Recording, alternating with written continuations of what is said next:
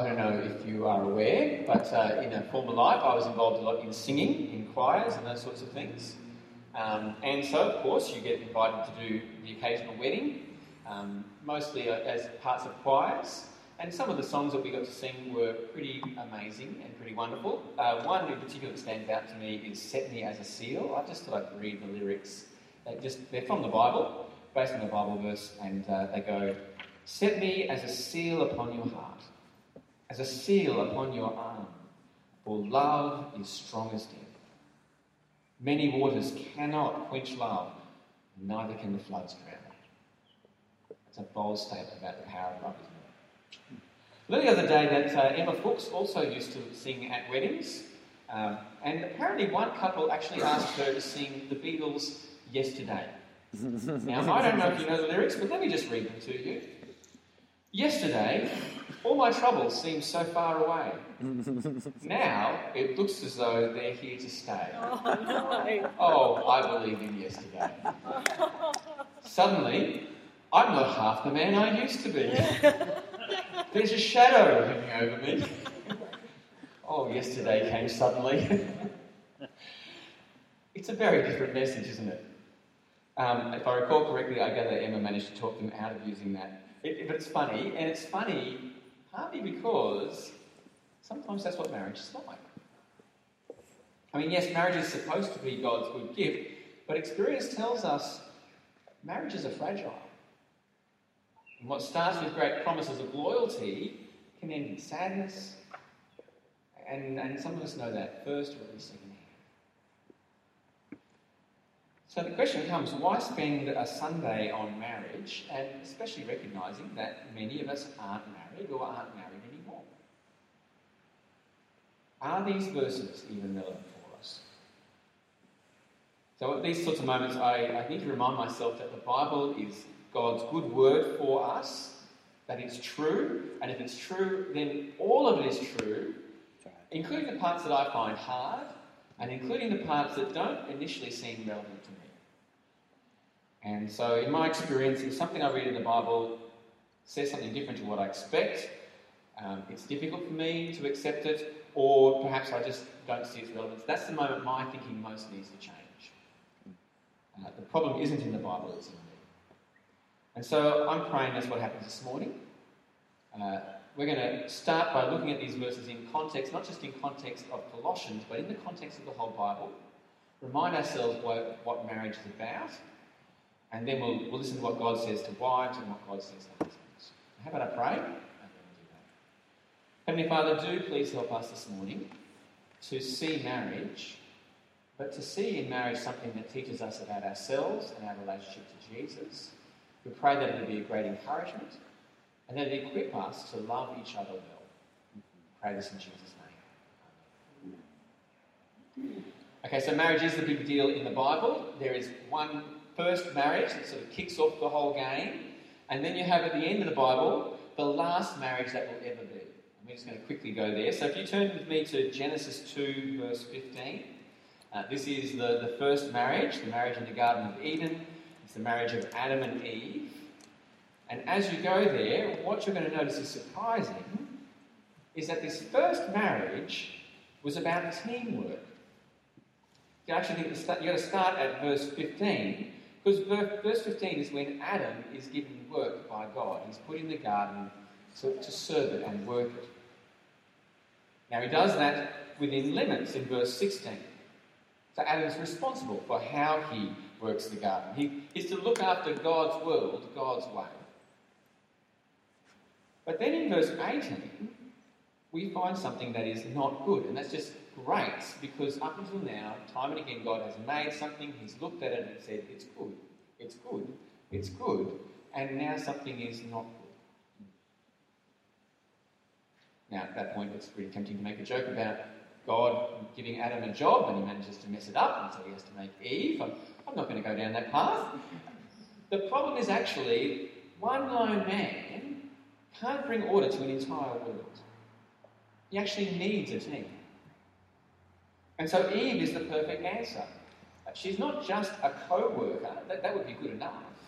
But together they can have kids. That's why you have a man and a woman. That's the beauty of marriage. You can multiply the workforce, you can raise kids to then serve the world. So humanity has a job to do. Adam's been given the brief, but Eve is there to, to build the team. Now, things don't look that way now, and we need to work out what's, how sin has affected marriage, but some quick observations right off the bat. Uh, notice that marriage was meant to be good. And not just for the people married, marriage is meant to be good for the world. It's actually part of caring for the world. Marriages are meant to be outward looking. And then also notice that Adam is responsible. So God tells Adam, implicitly, he tells Eve, there's an order, there's an accountability built into marriage, that first marriage relationship. And you really see that when things go wrong, don't you? So join with me, chapter 3, just the next page, probably. The sad thing is that Adam and Eve disobey God. They both disobey God. Sin comes. And the way they react is to, to point the finger at each other. God asks Adam what happened, and so he just slides the blame to Eve. Eve's asked, and she slides the blame to the serpent. Everyone's blame shifting. And then as we read on, it turns out that marriage is not only one of the first things affected, but one of the worst affected things as things go wrong. Uh, probably the best summary of the effect of sin on marriage is Genesis 3, verse 16, where God says this to Eve Your desire will be for your husband, and he will rule over you can sound a bit strange to our ears. The word desire there isn't sexual desire in this part of the Bible. Other times it's used, it's, it's used with the desire to rule, to be in charge. So you could translate, you will desire to rule your husband. But also notice, the husband is no longer leading his wife, working with her, he's dominating her, ruling over. It's a sad picture marriages that, that aren't about working together, about bringing God's order to the world, they become a battle of sexes. Okay, that's the first marriage. So, what about the last marriage? In Revelation, Revelation 19, if you're feeling like flipping your Bibles, um, this is the marriage to end all marriages. A great finale. In the book of Revelation, we see the see this marriage, and listen to how it's described. Revelation 19, verse 7 says, Let us rejoice and be glad and give him glory, for the wedding of the Lamb has come, and his bride has made herself ready. Fine linen, bright and clean, was given to her to wear. Fine linen stands for the righteous acts of God's holy people. And then the angel said to me, Write this Blessed are those who are invited to the wedding supper of the Lamb. And he added, These are the true words of. Now, if you're not familiar, the lamb in this passage is Jesus. This is the wedding between Jesus and his people, the church. And the thing to realize is this is the marriage that, that ends it all, that completes every other marriage. This is the marriage that other marriages point towards. They hint us towards, at least. This is the love story behind every love story, the relationship more intimate than any other relationship you could imagine. And that actually tells us something wonderful. It tells us that the history of this world isn't some directionless and random journey, it is a love story. A story of how Jesus the groom will win his bride. And, and think about how the story ends. It ends with Jesus leading his people as we all work together to perfectly care for God's will. It's the completion of what was started in the garden. And I reckon that's why we need to hear about marriage today. This is just a frame to think about it in. As we think about what marriage should look like, we're actually learning a lot about our relationship to Christ and what it means to live in His world and what we're looking forward to in heaven. So, in that context, let's go back to Colossians 3 uh, we've been hearing about in Colossians 3 that we have new identity in Christ. We're putting off the old person, we're putting on this new person that Christ has made for us. What does that look like in marriage? Well, come to verse 18. God says, Wives, submit to your husbands as is fitting in the Lord. Now, the first thing to notice here is actually something we probably take for granted, uh, but it's actually really surprising in Paul's day that these instructions are addressed to the wife. If you go to, there's all sorts of family codes and instructions for families at the time, and they're, they're basically written to the husband as in how to run his household. So Aristotle speaks to the wife, to the husband about the perfect wife being submissive. That's not how this is written. This is not something the husbands can demand of their wives, it is a command to the wives. Still, I have to pause and say, I get it, like this is uncomfortable because I also grew up in post feminist, post modern Australia. I just know this sounds weird. So, let's slow down, let's think about what is it not saying. This is not saying that women are less than their husbands. So even today, people run this argument. Uh, most recently, I, I could find was a, a Polish politician, Janusz Korwin-Mikke, maybe I don't know how to pronounce Polish, um, but he actually was daring enough to say, of course, women must earn less than men because they are weaker, they are smaller, they are less intelligent, they must earn less, that's all. I mean, that's nonsense. That's nonsense. And it's been repeated down history. The thing is, it's wrong, and it's not wrong because it's politically incorrect. It's not wrong because it's unpopular now. It's wrong because this is not the gospel. I mean, the argument might work if our value as people came from the things we are able to do, although even then I'd have to question that I've met all that many women who are weaker and less intelligent than me. But this argument is wrong because God decides our value. That's where our true value comes from. And He made women and men equally noble, equally important, because He made us both in His image. We are equally in God's image. And what's more, in this passage in Colossians 3, we're both equally saved. That's clearly how Paul thinks, because look at verse 11. We have this new identity in Christ, and being male or female is irrelevant. Just like he dismisses slave versus master or Greek versus Roman, those categories aren't the things that make a difference. It's being in Christ. That is the category that matters. That is where my identity and my value come from. So, what that means is, what he's asking of the women does not make them less. To choose to submit does not reduce your value, and we know that another way is because in the New Testament, every Christian at some point is asked to submit in some relationship somewhere. Every Christian is told to submit, and in fact, Jesus submitted. The ultimate image of God submitted. The Son submitted to the Father. See, submission isn't subhuman. Submission makes you like Jesus.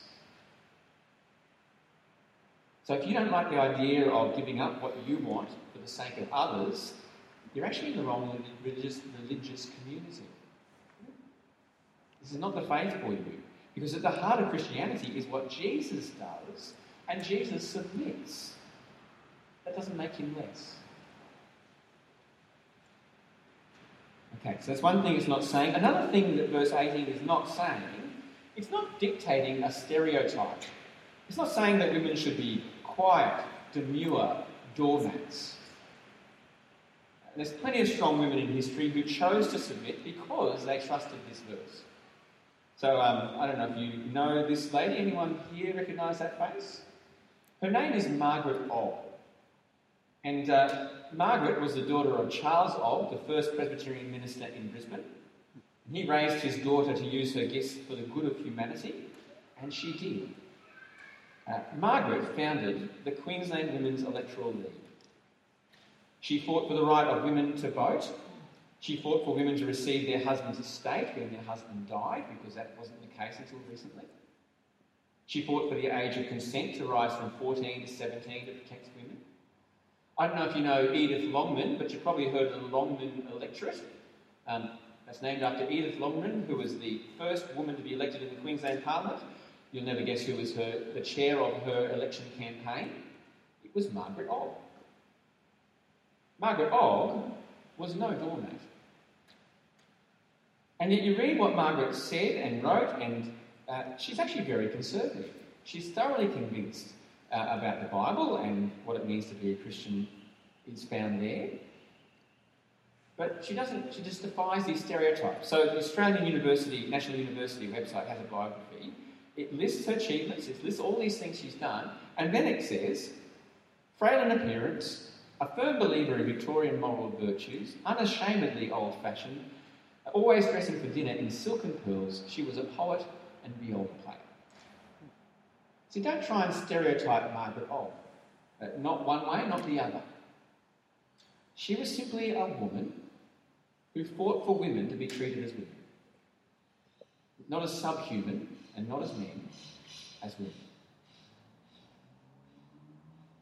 So, in that case, what is God saying here? Well, submission isn't about inferiority, it's not about being doormats. God is saying that between two equal persons, husband and wife, there are different roles, different responsibilities. The husband is responsible for his family, and the wife needs to let him take responsibility. Allow him to care for her and for the family, to let him lead. And that's what we see Jesus do in his submission. He kept trusting his Father to care for him rather than fighting for himself, even to the point of going to the cross. No wonder submission is fitting in the Lord. It is a noble thing to do for every Christian. Okay. That then takes us to verse 19. And it's really, I've got to emphasize this, when these two verses come together that they make the most sense. And I recognise when if you're in a situation where that's not happening, it takes godly wisdom. It probably takes some sitting down with others to reflect on how to respond in the situation. But verse 19 tells the husband two things that really make it sensible for the wife to submit. It makes sense of submission. Positively, they need to love their wives, and negatively, they mustn't be harsh with them. So, again, let's just start by saying what it's not saying. Uh, clearly, marriage is not about the husband. Marriage is not about meeting the needs or the desires or the the fantasies of the man. Leading the family is not getting what you want. Again, it's also not about stereotypes. There's not this stereotyping being put, forward of what a man is. And I reckon often when we think of it, guys, we tend to get it wrong. Because there's this heroic streak in all of us, and we go, oh yeah, husbands, love your wives, and especially you know, Ephesians 5 that we read before, and laying down your life for your wife. And, and we go, yeah, yeah, sure, I'll do that. Anytime she's in mortal danger, I'll put my life on the line. Oh, honey, um, the kids are a bit noisy. You mind just going and taking care of them? we miss the point. Uh, love is constant. Love never fails. Uh, love is always working for the good of the other person. That sort of love is there when the kids need attention, it's there when the clothes need washing and the dishes need stacking. It is constant in the relationship. It is looking for what is best for my wife now. It's really interesting. Um, Graham and Beth are our new mission partners. Um, you've had a chance to hear about them. Uh, they're working in Central Asia. They're great friends of Jocelyn and I. And they talk about a Russian Baptist church in Central Asia that was highly conservative. Okay? And Graham went visiting one day and he asked the, the elders of the church, What would you do if there was a married couple and the husband declared that they were about to move back to Russia? Hadn't consulted his wife, he just simply told her that's what we're doing. And they, they looked shocked. They said, Oh, uh, clearly this man does not understand the law of love. He, he does not understand that he must lay down his life for his wife. They're upset. And so Graham actually asked them, well, what would you do as the leadership of the church if that was the case? And they said, oh, well, we probably have to tell him not to take communion until he repented, learned to love his wife, properly. It's really telling, isn't it? That the, the extent to which they're willing to go because they want to see men love their wives. I'm not sure that even in egalitarian Australia they're quite that good at looking at those situations.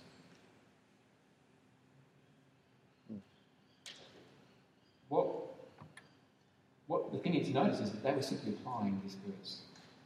They had just simply been reading their Bible and realised what it means for a husband to love his wife. The instructions are don't be harsh. I reckon that immediately just counts out a whole lot of abuse that has too long been justified by these sorts of verses. It is just not on. Unacceptable. And instead, husbands are to love their wives. Love like Christ. Give up what you want. Look for what she needs. What will make her flourish? I reckon that's the, the great measure of how am I going as a husband? Hmm. Is my wife flourishing? What can I do to see that happen? When you read it that way, you actually realise that both husbands and wives are, are, being called to give up their rights. It's actually very different to a lot of the marriage advice we get these days, where the best way to have a marriage is to, to work out what I need and assert that in the relationship. It's actually calling for a different dynamic of seeking what is best for the other and pursuing that and learning to trust each other. Now, Janet, do you mind ducking up and getting Joss? Um, what we're going to do is have a bit of an interview because I think it's worth actually just asking, asking what it looks like um, in relationship. So I'd like Joss to put that into words and her observations in me rather than, um, than, than, just stand here and assert on both sides of the coin. Um, but before we do that, how about I just run through a few of the things that are happening in our church family? Um,